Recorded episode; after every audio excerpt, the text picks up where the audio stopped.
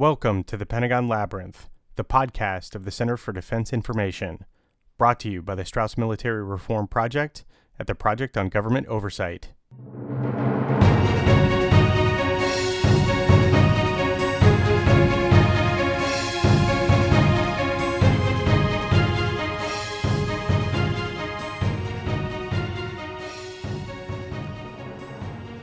It's time again to talk about the military's personnel system. This might not be as sexy a topic as pointy nose fighter planes or a $13 billion aircraft carrier that can neither launch nor recover aircraft yet, but it is a much more important subject. People, ideas, hardware, in that order, John Boyd taught. This has always been the guiding principle behind the military reform movement from its very first days in the 1970s. During that time period, in the years immediately following Vietnam, the Army and Marine Corps both underwent a reevaluation of their warfighting doctrines. Both were heavily influenced by the ideas of John Boyd and the concept of maneuver warfare.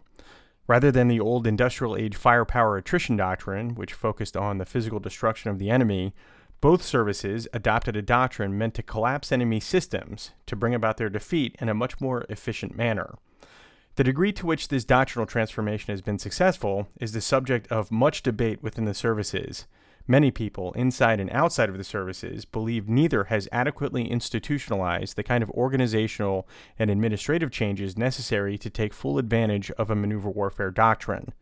One of the central concepts necessary to successfully put maneuver warfare into practice is mission command, or to use the German term Auftragstaktik.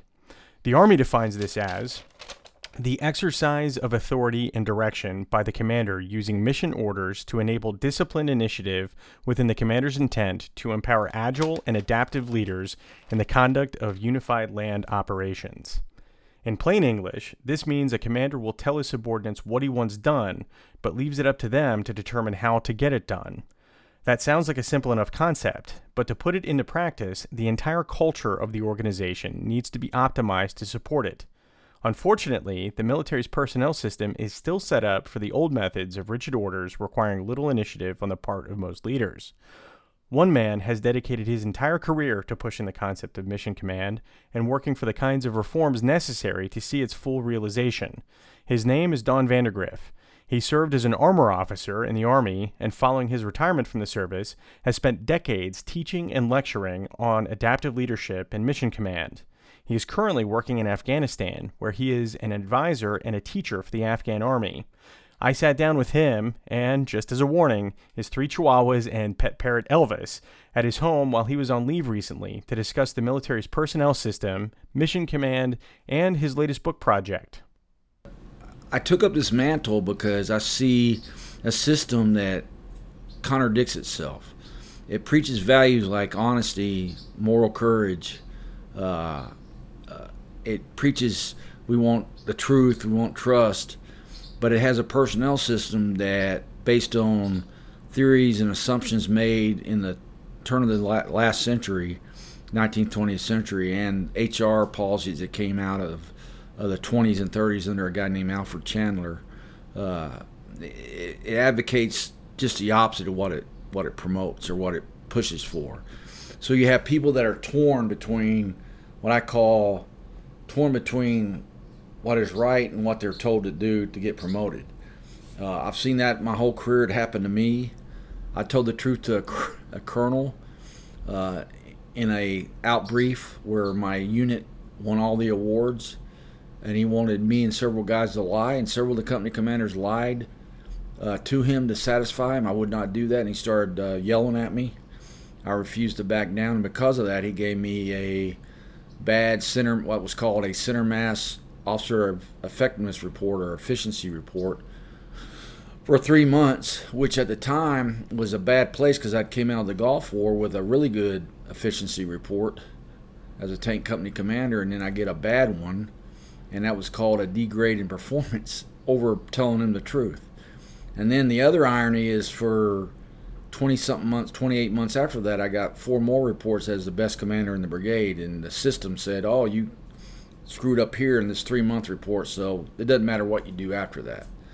That affected me and my my wife Lorraine. I was going to get out and go to Knoxville and go back to school and be a police or state trooper and uh, do something noble. My wife said, "Why are you getting out? Because everyone else is kicking the can down the road.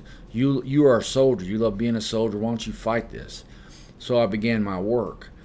And what was surprising, and also, I thought I, as I would dig, I wouldn't find a lot because I was brought up like you were. Oh, the system's great. We have the greatest military in the world, so we must have a great system. You know, we defeated the Nazis and the Japanese. And then as I dig, it was not hard to find all these reports, not written by uh, sour apples or malcontents, but written by think tanks and written by the military itself that said this personnel system was pretty bad and pretty backwards. One report recently written by the Science Board in 2012 said the biggest obstacle to adaptability is the military personnel system. And uh, so I see that all the time now. So I've been fighting it now since 19, uh, 1994, uh, 93, since my first article came out in Army Magazine about it. And then I started writing books in the early uh, of this last century, this this uh, century, the new century, uh, because I just think the only reason we keep this personnel system, and I believe this honestly, is the Eagles of the sen- senior leaders. They made the system; that was great. And when uh, uh, the la- the latest uh, Secretary of the Personnel that you and I work with, Brad Carson, pushed for it, they pushed back, back, especially about up or out. Despite again, but despite the evidence, they pushed back on it because they made it, so it must be a good system when in fact there's a lot more evidence that says it's a horrible system and very little system saying it's a good a good system. So I know in in my experience just writing about this issue, the biggest challenge that I always find is trying to make people, the public, a non-military audience understand the importance of this issue and and that is it's just a big challenge I think I, I, I find because I understand it the way the way that you do. Um, but can you explain why is it that that the citizens out there should care about how the military personnel system works? It's a, a great question because I deliberate on that, that question all the time. Uh, I ask myself because first off, I'm going to start off with a simple statement that's hard to define. It's the tangibles over the intangibles the public likes things on the media and the uh, mainstream media that are things they can see, they can touch, they can spend money on, they can measure easily. Intangibles, leadership, character, uh, moral courage are not easy to measure. They can be measured scientifically now, we know that, but they're not that easy. So if it's not easy, we're not going to do it because it's not efficient. So uh, the public should care about this thing the, the public should care about this because it's the foundation for everything we do. I'll give you an example. So I have total trust in the president and Secretary Mattis that they're going and and H.R. McMaster, who's a friend of mine, that they're going to come out with a great strategy for Afghanistan. But I keep telling them, I wrote letters to all of them saying that as long as you have this incredible turnover rate with personnel in Afghanistan, the turnover rate, by the way, is worse than Vietnam is you're never going to no strategy can solve the problem because no one takes ownership of it. And this is the personnel system. The personnelists are retired colonels and generals that are what we call in the army adjutant generals. I don't know what they call them in the marine corps personnelists but they become gs's and ses's and they are mantle holders for the old way. And they wait out the current regime by changing the names but not the substance uh, but the public needs to know this because all this money we're spending is countless as long as we continue to our cult or military culture is founded on out of date assumptions and theories. These theories saying that personal ambition is better than personal service or selfless service, that uh, the upper out system was built in 1947 in order to get out people by the time they're 42 years old because it said their lives are short uh, they need to be able to have some kind of money because they're not going to be able to do anything else. And that, again, personal ambition, uh, self serving personal ambition, uh, based on the theories of an Alfred Chandler. He was the HRC ex- first expert in the 20s and 30s, uh, who wrote several books that later became the textbooks for the first human resource people that went to uh, the universities in the Northeast for the Human Resources Command, both Marine and Army.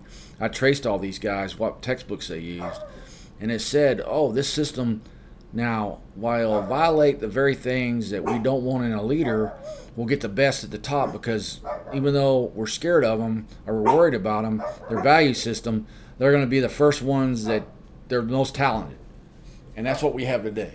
You know, with exceptions, because I know some great one stars and two stars that are uh, and a four star that are great individuals and they made it because they on merit. But most of the people I met are all self-serving, and I'll, I'll stand by that because the system promotes that. So the public needs to know that all this money, the only reason we get by is because we spend all this money, but ironically, all this money keeps us from being innovative because it protects the status quo. So that's what they need to know.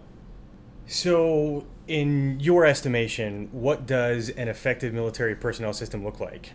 An effective military personnel system is totally opposite of what we have today. So, the, the current personnel system works on four pillars.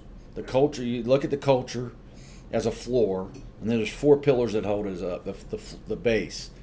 And that is the upper out system, founded in 1916 by the Navy. And they found out unless they have a bloated officer system, it doesn't work, and it promotes careerism a bloated officer corps for mobilization for World War III, which was developed by George Marshall and, and Eisenhower and Bradley in testimonies in 46 47 that said we have to maintain a lot of officers in case we have to expand. Because in the 30, 1938, 39, 40, and 41 and 42, we had to fire several hundred, several thousand colonels and generals that were too old, uh, too out of date uh, to try to catch up with mechanized warfare. So we don't want to do that again. So we're going to keep a bloated officer corps, and over the last 60 years, the bureaucracies built up around them to justify them, but the, they were willing to let people sit around to wait for expansion. The third uh, pillar is a centralized control of everything, which runs in counter to, to Auftragstaktik or mission command, where I want to decentralize as many decisions as possible and empower people. So I'm going to and what happens to these boards, even though now they're on computer uh, automation and so forth, is we tend to promote the people that look the most like us. So the centralization, the centralization came along in 1976 in order to integrate African Americans and women into the force. I have nothing against that. I want the best person in the job. I don't care if it was all women. I just want the best person. But what happened was we had to centralize all this because if we don't, not enough of these groups will be selected. And the fourth thing is a force structure that is top heavy. The headquarters are created in order to keep all these people, but what it in fact does is slows down, as we know by John Boyd, our OODA loop. So we have to eliminate that. And so we have to look at what I do is extensively look at stints in military history. What organizations are very good at mission command, which gives you incredible speed of decision, even in the automation age, I would say, I would argue even more, because in the automation age, all you're doing is simply laying technology over the old uh, template of control. Uh, so let's look at the Israelis, for example, up through 73, because they started patterning themselves after us until the 2006 invasion of Lebanon taught them otherwise, which was an officer system that was bloated, an officer system that was centrally controlled, an officer system that was promoted on upper route, and uh, one for all efficiency reports, the OER system. No other systems used where you use exams, you use uh, uh, systems that let your people say, oh, they're doing a good job. Uh, they use one system. That's that OER and NCOER now because the, the NCO Corps, I argue, is just affected by careerism as the officer corps is. But they use that one system where one person could put one slightly less than perfect remark about you, the hidden code, and you're gone. We cannot have that system. We're not using our talent very well by having that system. So what we've got to do is we've got to create a system that eliminates all these pillars. So what's the counter to, to those pillars? Well, we create a very tough accession system. We don't instead of having the 15 to 17 percent of officers we do now, we go for two and a half to three percent officers. A cadre-based system. There's two types of mobilization systems to build in case of war. There's a cadre system, and there's one that we use, which is a mobilization based top heavy system where we have all these officers in waiting that expand in case of war.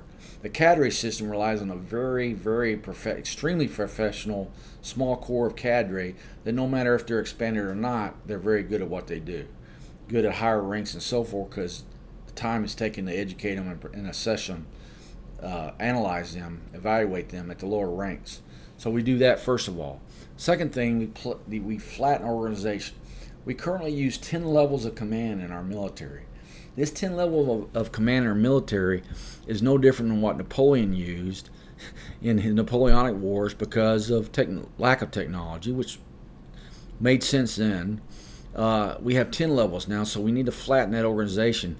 I prefer seven or six levels of command uh, and less ranks. We have the same rank system that's been used basically, again, since the Napoleonic War. You know, private all the way up to general officer, uh, lord, or whatever they were called then, uh, marshal, and so forth. Uh, we need to flatten that out too. We currently keep this system, though, by the way, for careerism. We keep the force structure for careerism, so we provide jobs for people. For example, the Army loves engineer brigades, ADA brigades, military intelligence brigades. They have no battlefield function, but they have a promotion personnel function. Okay, so, and that is again all driven by Alfred Chandler's and some other theorists like Frederick Taylorism uh, that saw that ambition was the only way to get talent, not selfless service because they didn't they couldn't measure it they couldn't understand it so we need to do that uh, we need to do away with upper out and develop what's called upper stay uh, upper perform is mark lewis who wrote some good papers on this 16 years ago uh, mark just left the uh, secretary of defense uh, office for special operations and training but mark wrote some very good papers uh, 16 15 years ago on this upper perform system where you either move up or you have to perform uh, meaning that you had captains and Israeli and Army officer majors that really performed well at tactical level. They didn't want to go anywhere else. But as long as they stayed physically fit, mentally fit, proficient at the evolving face of war, they were they were allowed to stay there. Competitively, uh, because they had a small officer corps, you could do that. Uh, they had exams, they had performance in the field, field exercises. And now we have simulations. Uh, by the way, our system is very afraid of free play war games. Why? Because it exposes the careerist. Mm-hmm. Uh, that's why we had Millennium Challenge in 2002, uh, where uh, Van Riper kicked the crap out of the Navy, and they had to repeat it. The admirals and the generals were absolutely afraid of a free play war game system. But in the 1900s and 18 early 1900s and 1800s, the Germans had every year they had free play war games called corps exercises, army exercises with judges where people's evaluations were determined on performance. Every year, you knew at the end of the year or at the end of your cycle, uh, of your three, five year command cycle, that you were going to have this exercise and your unit had to perform, win or lose. Uh, didn't have to perform on a checklist, but just how outcomes were. They had that exercise, and now today with modern simulation, we can do the same thing we fail to do. We even use simulations in war games to validate things we wanted to say, like doctrine. So we are cheating the American. That's another reason American people need to know about this personnel system, but no one in the mainstream media has the gumption or the research to study it. Even though guys like myself and Tim Kane have written extensively on it, there's a lot of books before we came along that are on it. There's not a lack of resources on it, but it's ignored because it's an intangible, sadly. And it's ignored because we have this big propaganda machine in the military that says every general is a great hero and every general is the greatest thing since sliced bread and the American public, uh, and I don't blame them, say it's the most popular professional uh, organization in the United States when in fact it doesn't deserve that. Uh, so you see all the scandals today, by the way. Uh, uh, journals cheating, uh, cheating with their wives, journals doing all kind of wild stuff with credit cards, travel, so forth.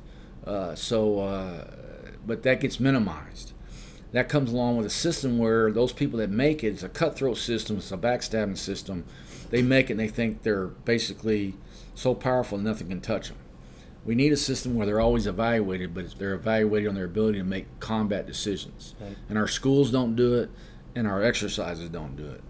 Right. Uh, well, and I also find the a, a challenge explaining this to civilians is that there's this popular conception that our superior technology is what makes the difference in in warfare. But you and I and a whole lot of other people know that that is not the case. That it's people, ideas, and then hardware.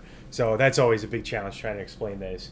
The uh, so you mentioned in the in the course of that you mentioned mentioned Mission Command and Auftragstaktik, uh, which for the for the audience out there, it's uh, in the most basic terms, it's a military commander who is telling his people uh, what he wants done, not how to do it. The myth is if you adapt Auftragstaktik, a German term that wasn't even really well known. It was mentioned after 1888, but uh, but it, it, it basically says we interpret it as mission tactics or mission command, but the real interpretation is empowering people.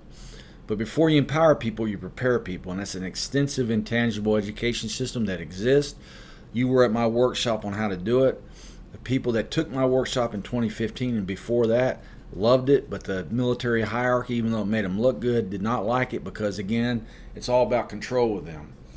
Uh, so, tactic, even in the 21st century, even the age of data, precision weapons that can fly through windows, drones, all this stuff, we have found out we're fighting a guy in Afghanistan and Iraq that doesn't have all that. He doesn't have all that technology. And we're having a hard time. What your only way you're going to beat these people is you have to develop your people on how to make rapid decisions in the context of the commander's intent, three levels higher, in the context of what he has available to him or her, uh, in the context of what they're supposed to do as the outcome, and then do it. We don't like that because there's so many. The scrutiny of Congress is on so many of the tangibles and so many of the social agenda versus what's important, which is winning. Okay, uh, so people are constantly scrutinized. They're constantly briefed, constantly mandatory trained instead of focusing on what's very hard, which is developing people that can be adapted and make good decisions under pressure. And we can do it. We have a way to do it, but we avoid it, modern uh, learning science says we can do it, and the research that I've done and you've been part of uh, yourself, Dan, says we know how to do it, but we ignore it because again, do we really want to accept people like that into a system that's built for just the opposite, as I explained earlier about the personnel system, which is built to make a conformist, to make someone that's really risk averse, to someone that will keep the current status quo going? No.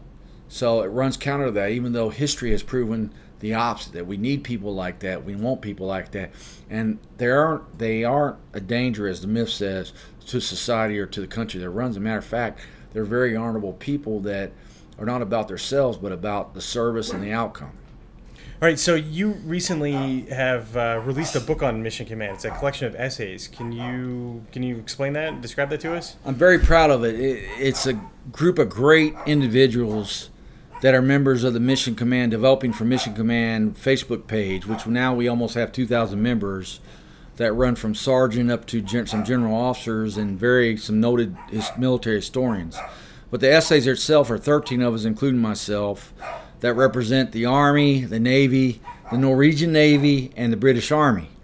And my task to the group was uh, write about Mission Command, what you feel that we should talk about with Mission Command, what it means to you and I gave them the the Turabian Chicago style guidelines and things like that.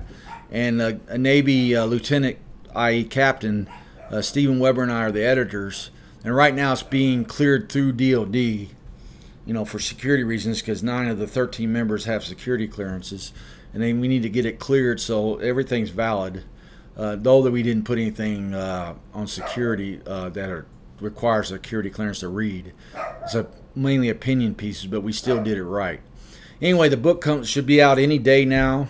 Uh, it's about 252 pages, uh, 12 essays, and uh, the essays all deal with some aspect of mission command, be it historical or how it should be employed or how it should be. Like Daryl Foley, uh, Major, wrote an essay on mission command in garrison. Chad Foster, who just left command of a cavalry squadron in the 4th Infantry Division and, and applied all this this stuff did a great job. Chad uh, Foster wrote an essay on training for mission command, and he also wrote the conclusion about emotional leaders are not good for mission command. Uh, the great the, the, guys and gals that yell a lot and show uh, all kind of emotion. It was a great conclusion.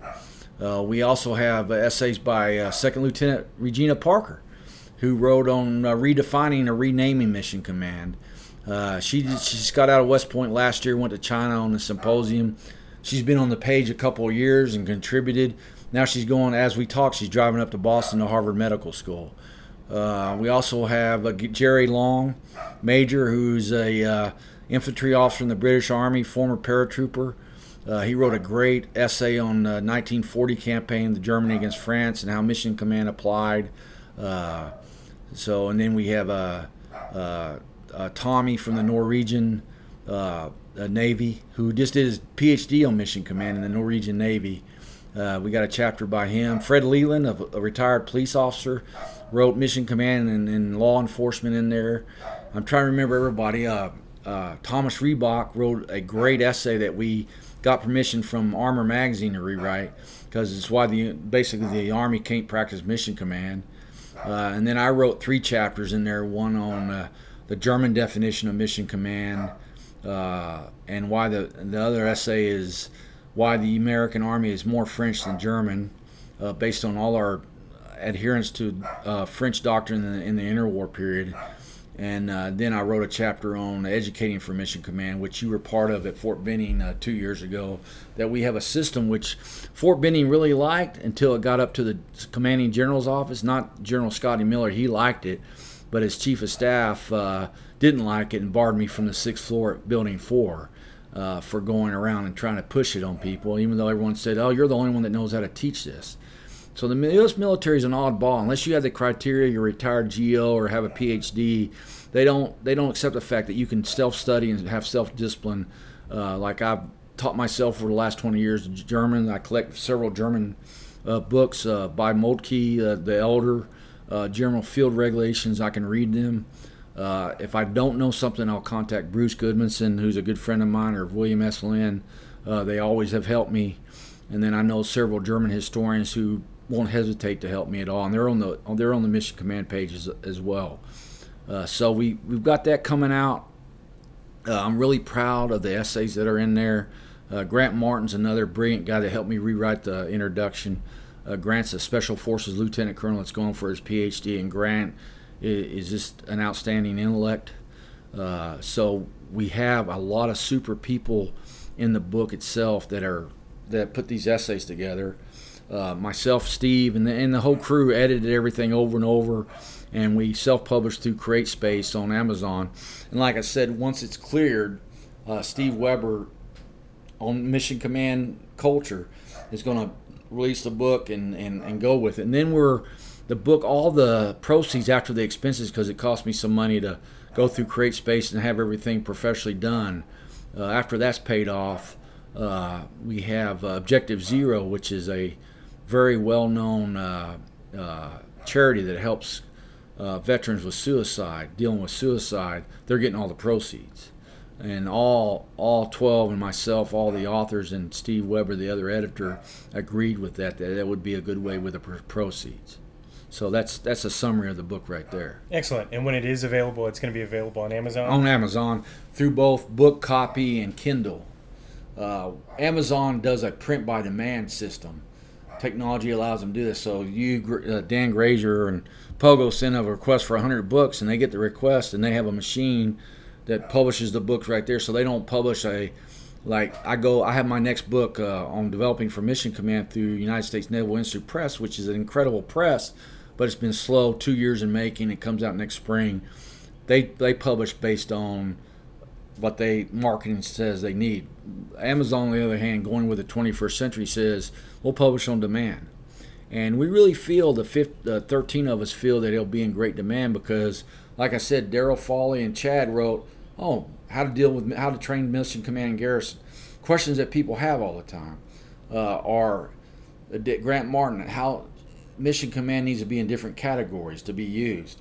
Uh, or Regina, you know, mission command uh, needs to be renamed because it's misunderstood. And then it goes down to uh, Thomas Reebok that says these are the barriers that keep us from doing mission command.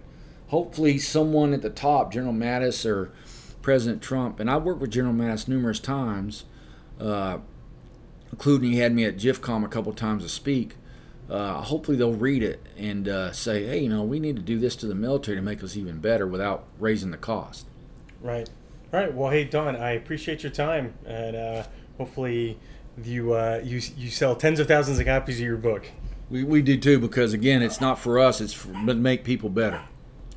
Well, that's it for this time. You can learn more about military reform, find links to what we've discussed, and leave us comments by visiting our website at pogo.org/strauss. There, you can also learn about our other investigations and efforts to make the military more ethical and effective at a significantly lower cost. Please click like on our Facebook page at the Project on Government Oversight. You can follow us on Twitter at, at Dan underscore Grazier and at Straus Reform. In order to preserve our independence, Pogo does not knowingly accept contributions from anyone who stands to benefit financially from our work. If you would like to get involved and help Pogo and the Center for Defense Information's work promoting an effective, open, and affordable government, please consider making a donation. Just click on the red donation icon at the top of our homepage. I'm Dan Grazier, the Jack Shanahan Fellow here at the Center for Defense Information at Pogo. Please stay tuned as we will continue to help you navigate the Pentagon Labyrinth.